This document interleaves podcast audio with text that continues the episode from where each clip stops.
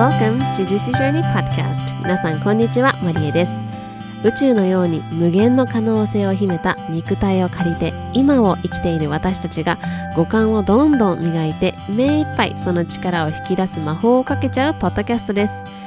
シーズン3のテーマは月と太陽。月も太陽もどちらも欠けてはならない大切なもの。ソロエピソードでは、あなたの中の月と太陽のどちらも大切にするホリスティックな視点から、心と体の栄養補給についてシェアしています。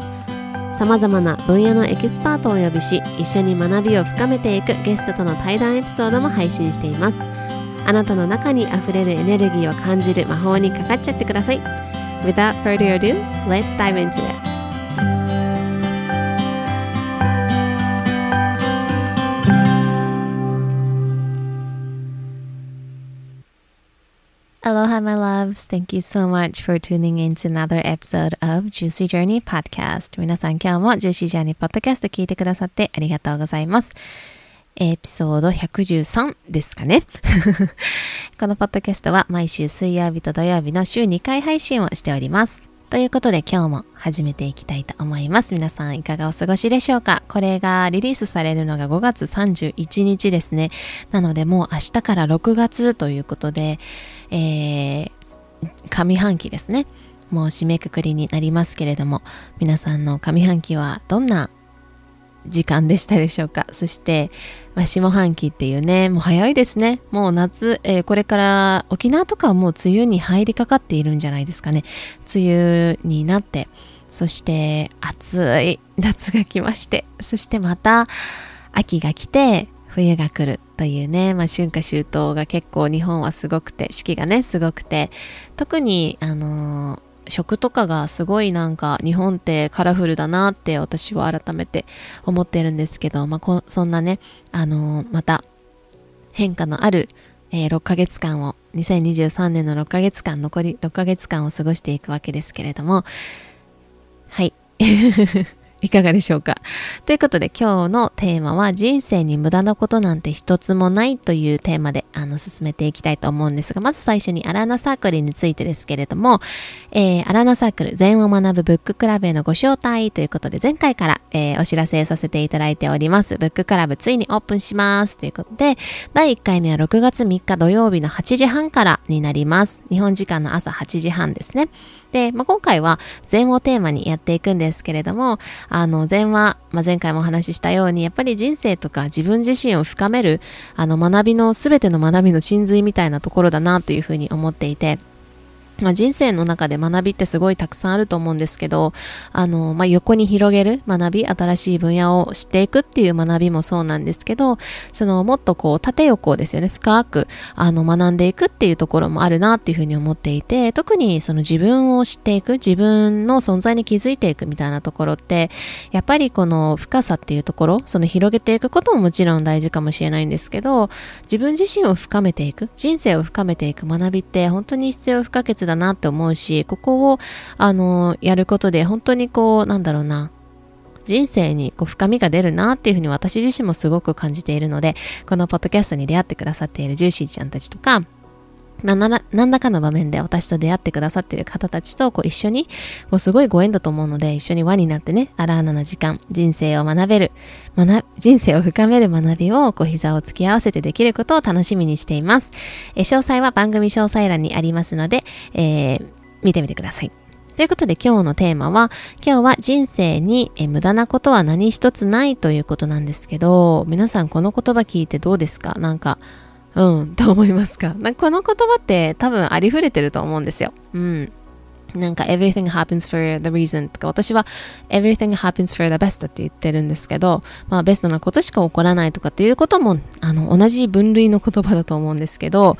この言葉を聞いて、私、スーって染み渡って、自分の心にすごい染み渡って、言った人のこと、エネルギーとかももちろんあるんですけど、本当に気づいたら涙を流していたみたいな体験があったんですね。で、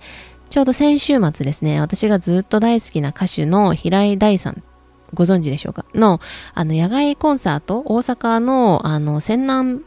パークみたいな、海のビーチでね、ビーチサイドであったんですけど、行ってきたんですね。で、もともとその平井大さんの紡ぐ言葉っていうのが本当に大好きで、もちろん曲の中もそうなんですけど、ライブの中の言葉だったりとか、インスタグラムでの言葉だったりとか、本当に大好きなんですね。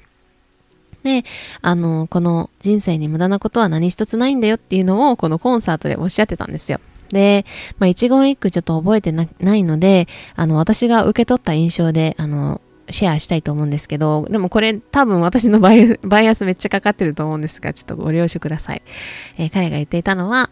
人生にはいろんなことがあって、時には人を羨んで嫉妬してみたり、大好きな人に愛し愛されたり、人生において何もかもが無駄に思えたりすること、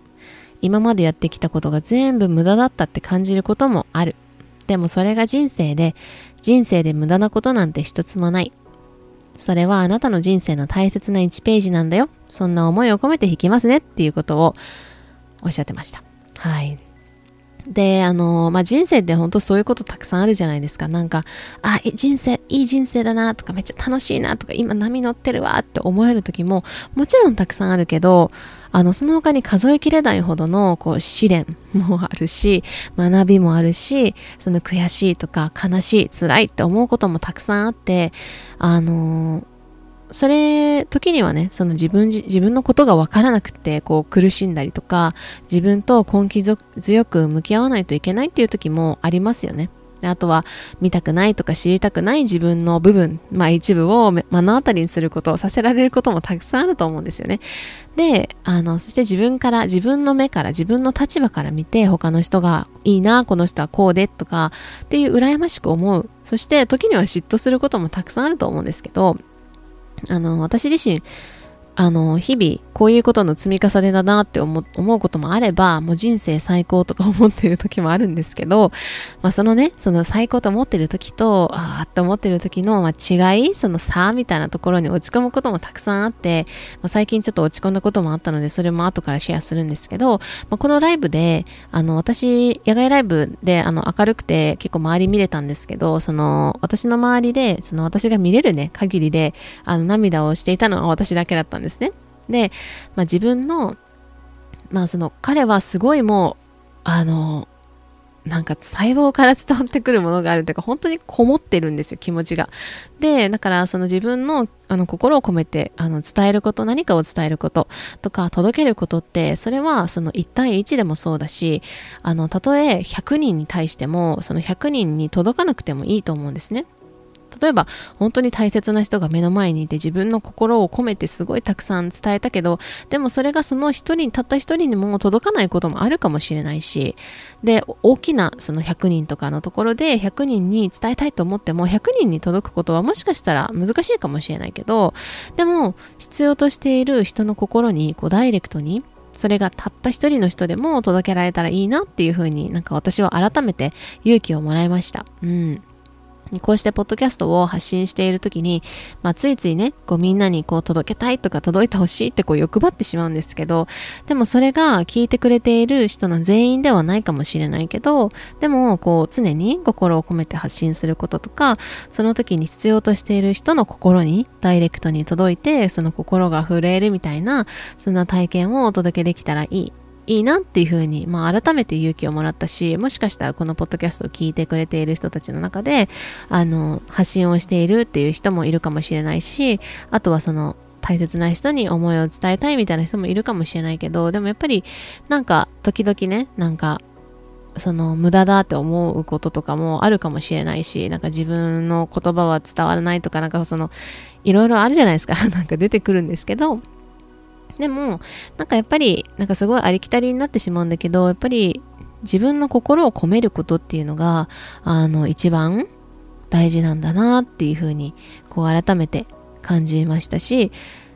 それを常にこう心の片隅に置いて、このポッドキャストもそうだし、インスタグラムもそうだし、たとえ1対1の時でも、そのことを自分に常にリマインドしたいなっていうふうに思いました。はい。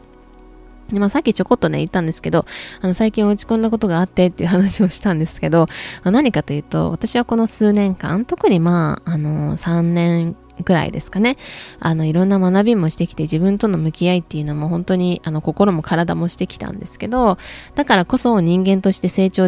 ょっとは成長できたなって思ってたんですね。で、元のスタートがね、結構ダークなところからだったから、結構ダークガタガタみたいなところだったからっ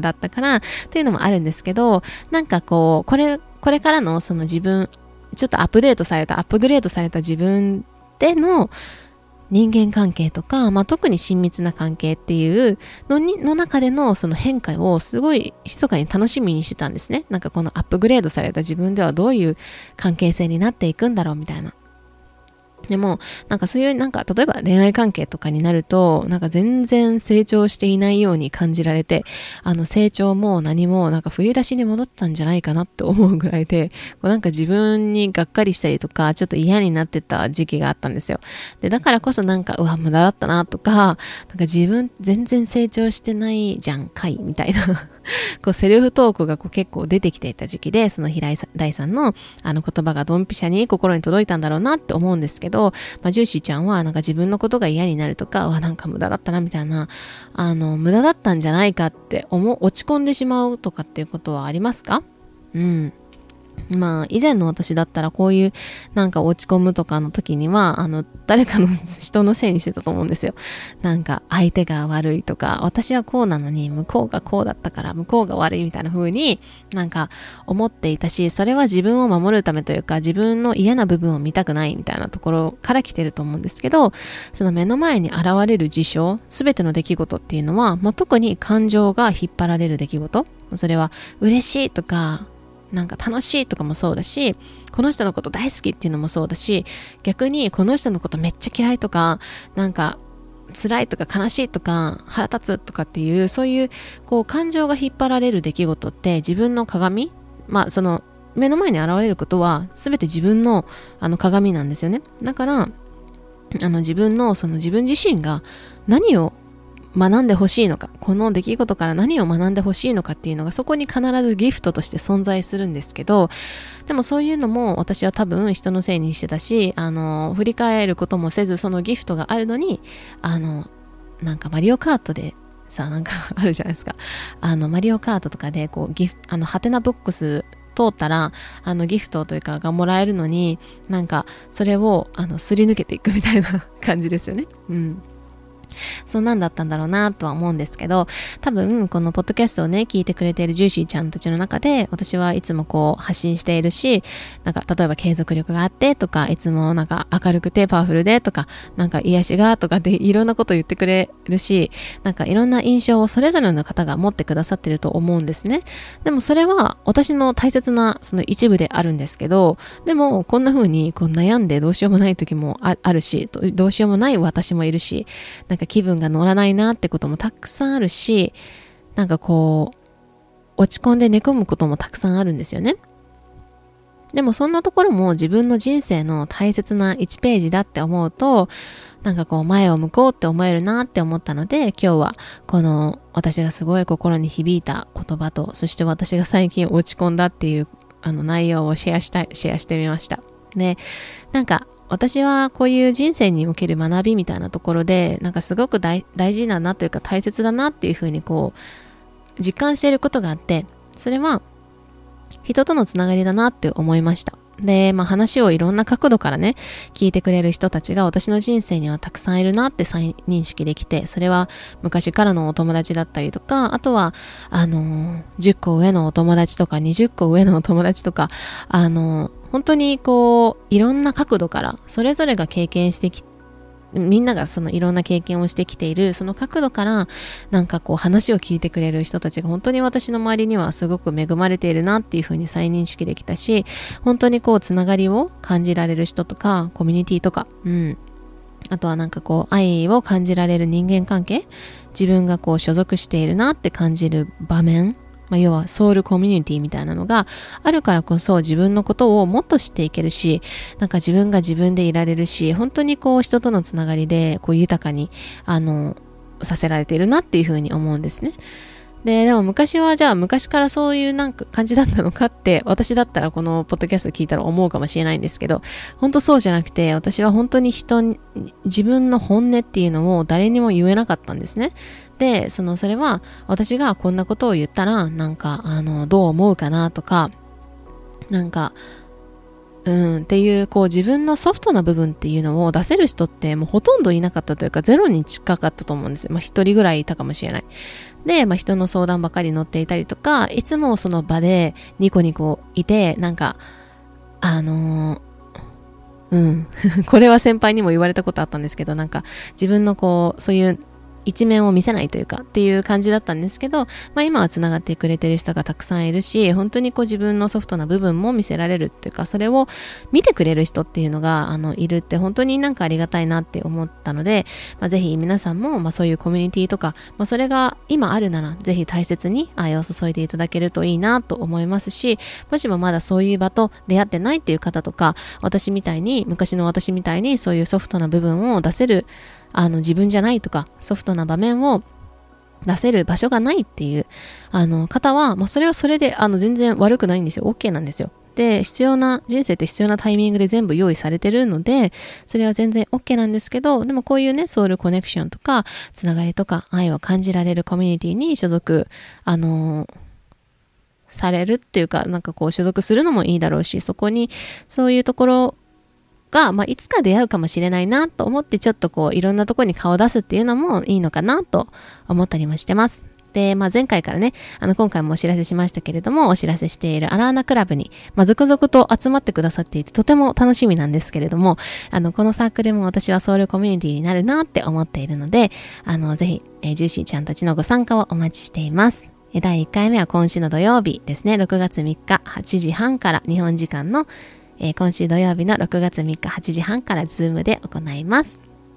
テーマは禅なんですけれども、第1回目は隣のトトロと禅語っていうのをテーマにやっていきますので、トトロ好きな人多いと思うので、ぜひぜひ